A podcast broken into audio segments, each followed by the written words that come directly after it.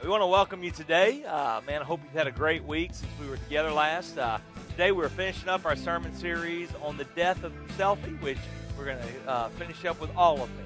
Uh, if you have your Bible today, if you'll turn to the book of 2 Timothy, I hope the Lord will give you a great word from this passage of Scripture. This morning, as we draw to a close this sermon series on all of me, I believe it, there's a probably one of the most difficult messages yet to be able to process. And uh, it's really where we come to, to the place where we make the decision on what we're going to do. You can be back and forth.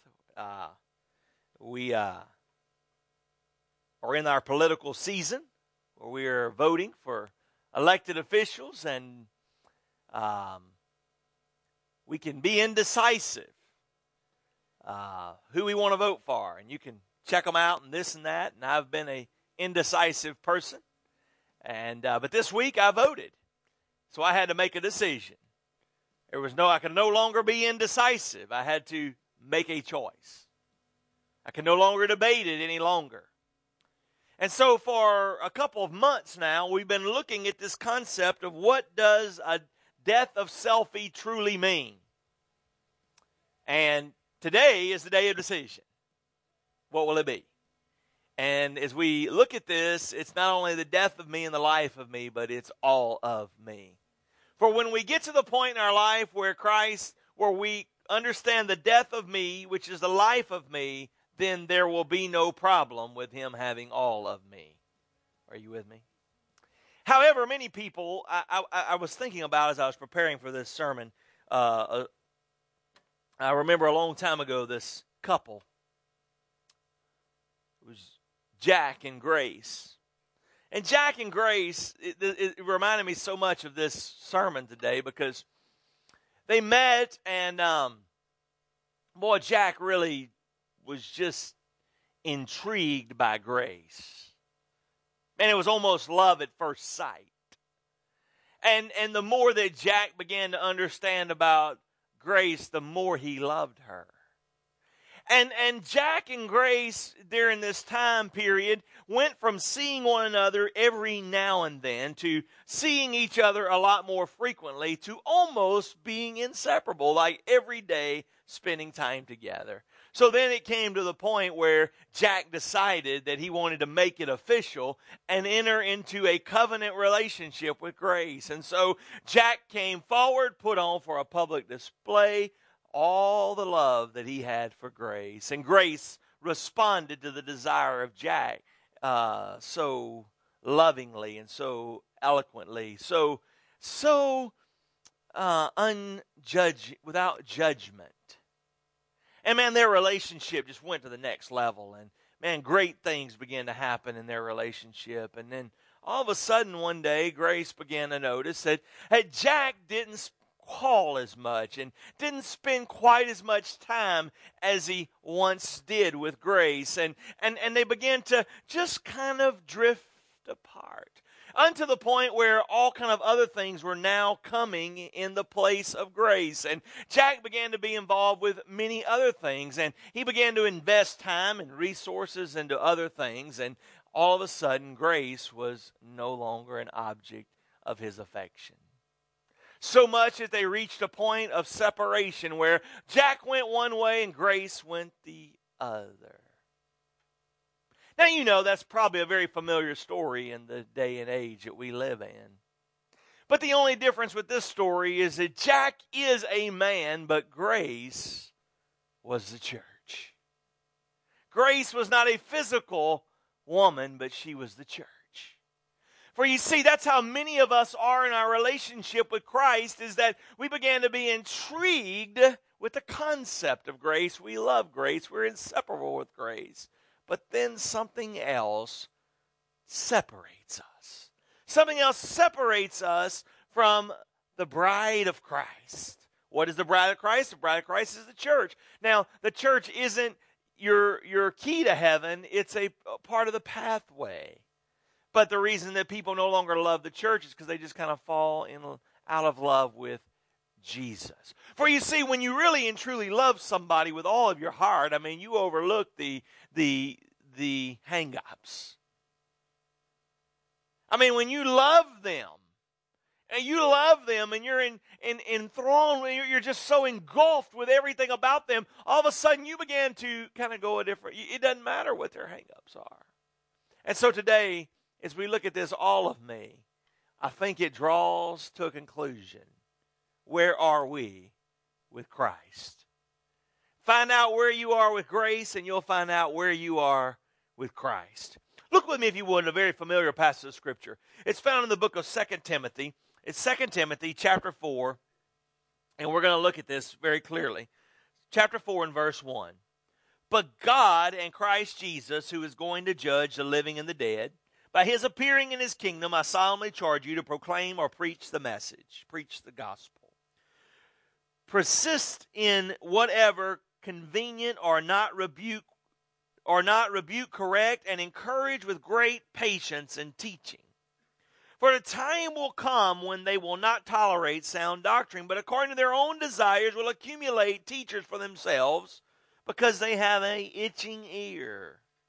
They want to hear something new. They will turn away from hearing the truth and they will turn aside to myths. As for you, keep a clear head about everything. I want you to endure hardships. Do the work of an evangelist. Fulfill your ministry. For I am already being poured out as a drink offering. And the time of my departure is close. For I have fought the good fight. I have finished the race. I have kept the faith. In the future, there is reserved for me the crown of righteousness, which the Lord, the righteous judge, will give to me on that day, and not only to me, but to all those who love his appearing. Make every effort to come to me soon, for Demas has deserted me because his love for the present world has gone to the Thessalonians. Crescens has gone to Galatia, Titus to Dalmatia. Only Luke is with me. And oh, by the way, bring Mark with you for he is useful to me in the ministry. I have sent Titus to Ephesus. When you come, please bring my coat that I left in Troas with Carpus, and as well as the scrolls, especially the scrolls of parchment. Oh, and don't forget about Alexander the coppersmith. He did great harm to me, and by the way, the Lord will repay to him according to his works. Watch out for him yourself because he strongly opposed our words. At my first offense, no one came to my assistance, but everyone deserted me. May it not be counted against them, but the Lord stood with me and strengthened me, so that the proclamation might be fully made through the Gentiles and might hear. So I was rescued from the lion's mouth, and the Lord will rescue me from their evil work and will bring me safely into his heavenly kingdom. To him be the glory forever and ever. Amen. Paul was writing some of the last words that he would ever write. Paul many times looked death right in the eye, but knew that it wasn't his time. Because he knew that God wasn't finished with him yet, and he knew that the time of his departure was not at hand. For you see, Paul had died to himself. Matter of fact, he wrote these words I die daily. Paul wrote these words that we've looked at I have been crucified with Christ, yet I live. Matter of fact, for this whole sermon series, we have looked through the life of, Christ, of Paul, what the life of Christ looks like. Paul understood the death of himself. Paul understood the life of himself, and he also understood what it meant to have all, for someone to have all of himself. See, many of us are spread so thin because we try to give ourselves to so many. And when we think about this, Paul says, I want you to know the time of my departure is at hand, and I am already being poured out as a drink offering. When we think about that phrase, poured out, it, it normally gins up the connotation or thoughts of waste. You know, when you're going through the drive through, you're pouring out the remnants of the previous trip through the drive through. Really? Am I the only one that happens to? I mean, that can's not full at the end of the drive through for nothing. It's to deposit what you had at the previous pit stop. And so many times you will see this in the drive through. People will literally be emptying, pouring out beverages on the, the, the walk or something to throw them away or discard of them or something or another. I remember the first concept, we, we don't realize how much we pour out. Think about how many times you get out of your vehicle and you take a can of Coke or water or something and empty it to throw it in your trash. Pour it out. Think about how many times you empty or pour out a meal or something on the ground. I, boy, one of the most shocking things and a hard part to get across to people who go to our church in Peru from here is don't pour out anything. There's dogs everywhere, and so by our human nature, we're just like, well, I don't want any more of this, so I'll give it to the dog. But over there, it's almost an offense because that's something they need. There is no waste. There is no pouring out. In our American culture, though, we just pour out is thought to be wasted if you pour something out. Are y'all with me? You just pour it out.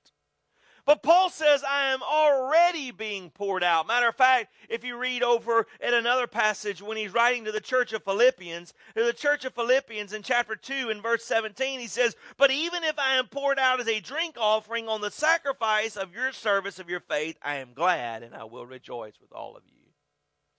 What is a drink offering then? The drink offering goes all the way back to Genesis chapter 35 when Jacob had his vision there, and it says that he offered a drink offering at that place, and he poured oil out upon a rock, and then he poured a drink offering out upon it.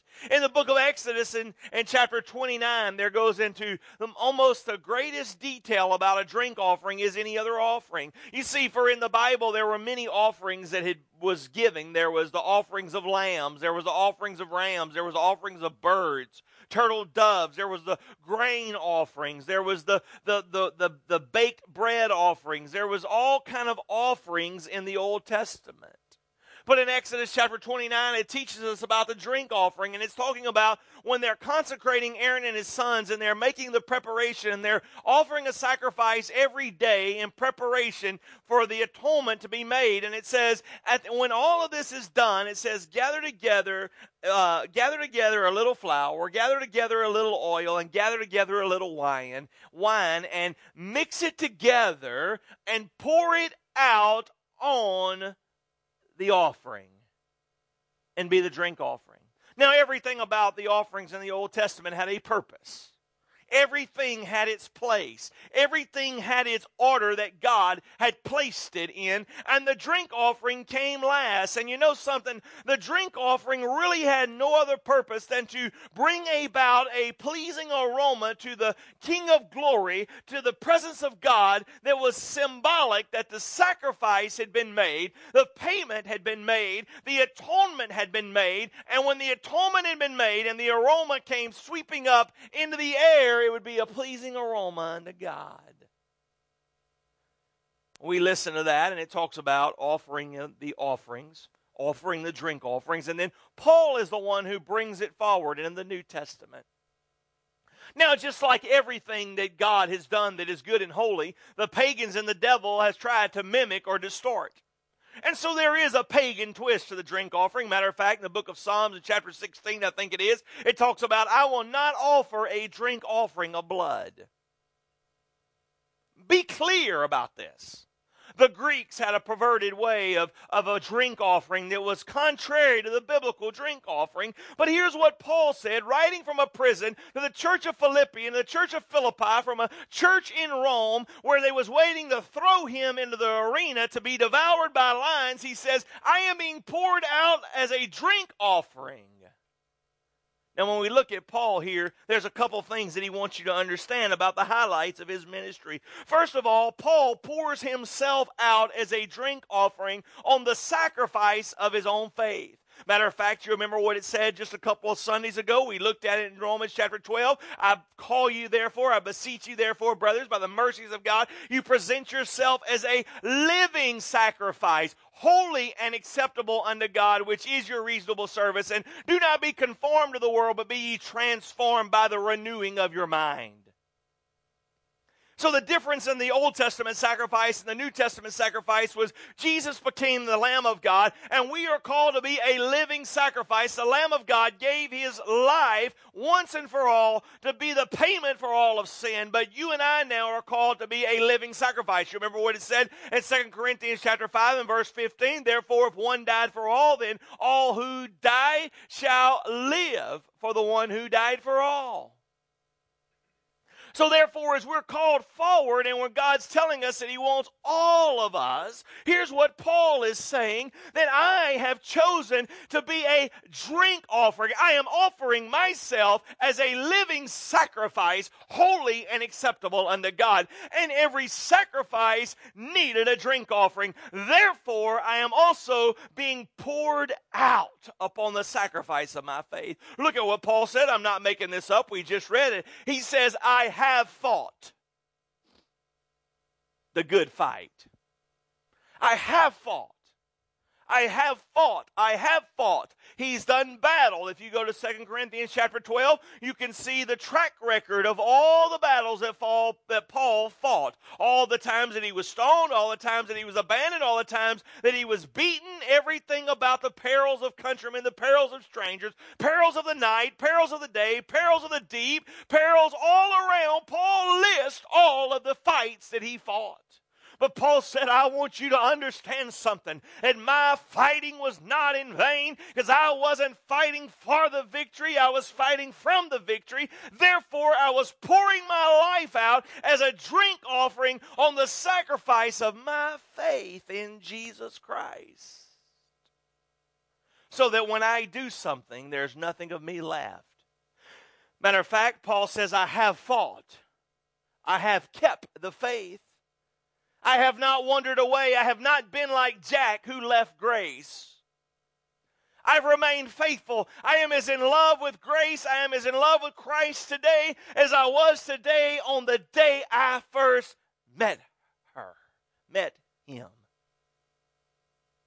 Today, what God is saying in our hearts and lives is He's calling us forward and He's saying, What I want you to do is I want you to be like, I want you to fight the good fight. I want you to keep the faith. I want you to finish the race.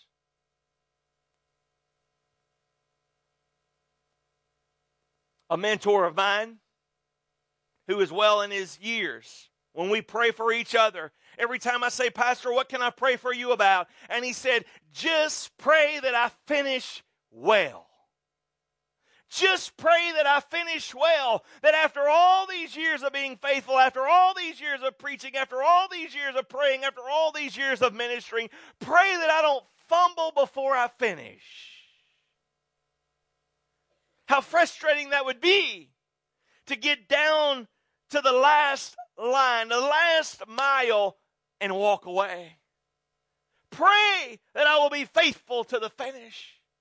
Pray that I will finish my race Paul, writing from a prison, he knows this is the end of the road. He knows that Nero has it out for him. He knows that his day is coming. And here's what he says I want to tell you, young preachers, something. I'm telling you that the time will come when men will not endure sound doctrine. They will have itching ears. They will have a feel good believism. They will want you to tell them something. They will want a new gospel. They will want a new way because the old way that says, come and die die that you may come and live will no longer be sufficient because before you can have life, there must first be a death, and man is too prideful to die to himself. Therefore, he will never experience the life of himself. Therefore, the preaching of the cross will be foolishness. It will make men gnash at their teeth. It will make them foam at the mouth. It will make them come after you. But you, young preacher boys, don't you let up. Don't you give in. Preach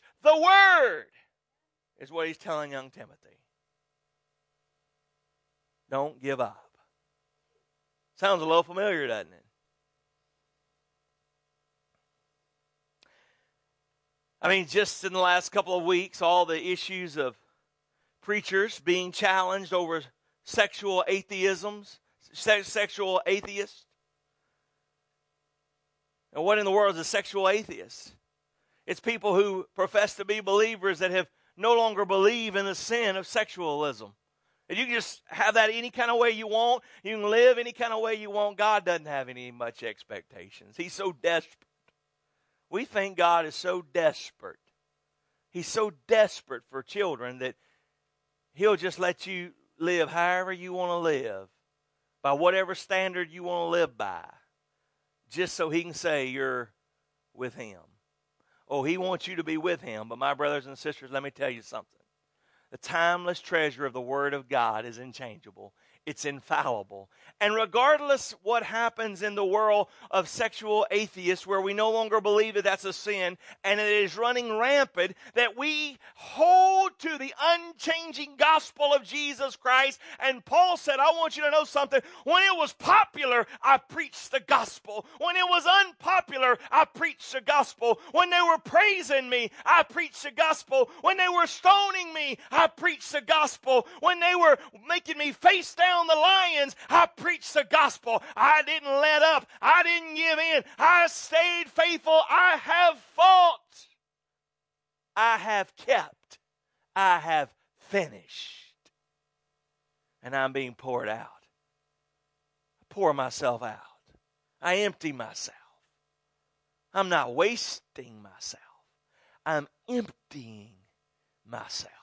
Not only was he willing to be poured out on his own living sacrifice, but Paul was willing to be poured out on the sacrifice of others. We read it in 2 Corinthians chapter 2 and verse 17 a while ago from the Roman prison. He wrote back to the baby church of Philippi and he says, Hey guys, let me tell you something. If I am being poured out on the sacrifice of your faith, it's okay.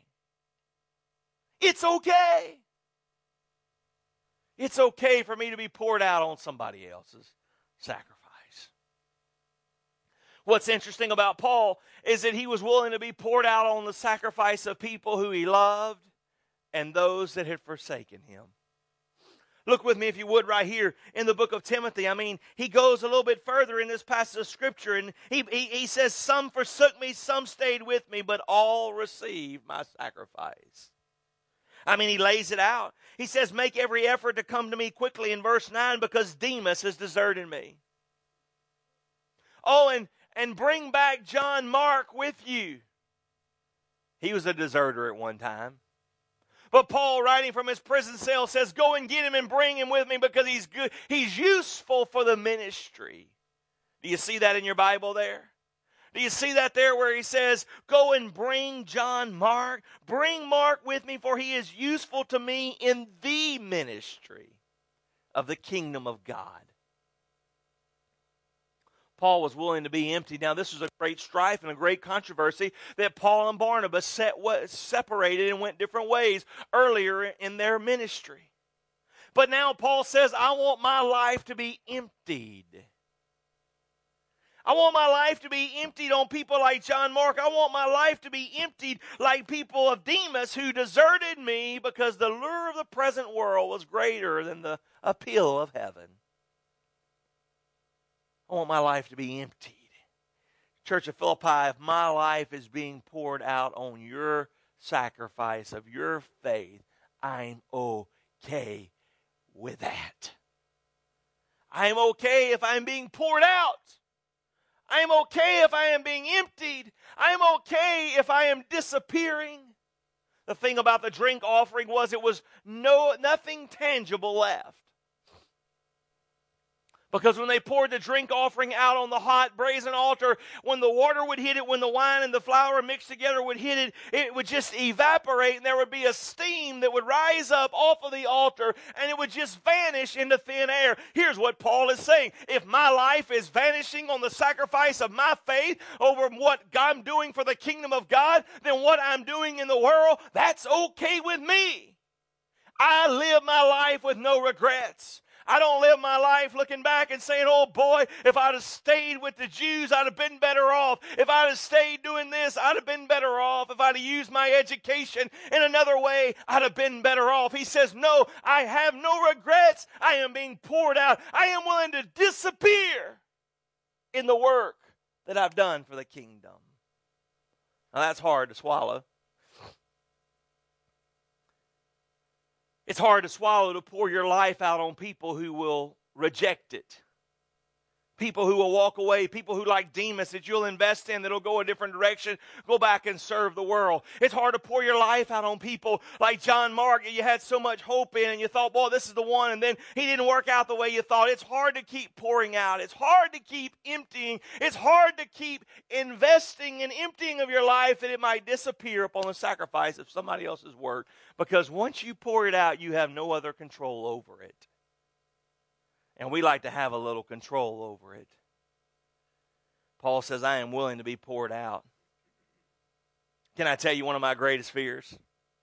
You say, Pastor, what's one of your greatest things that makes you anxious? One of the greatest things, this is weird.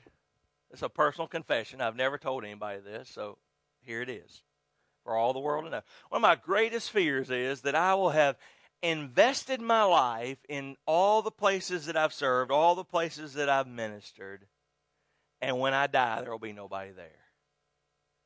That's one of my greatest, one of my greatest things that makes me anxious. You say, well, that's weird. Paul says, when you die, if you've emptied your life on the sacrifice of your faith, of others' faith, it doesn't really matter. He says, I'm here all by myself. All have forsaken me.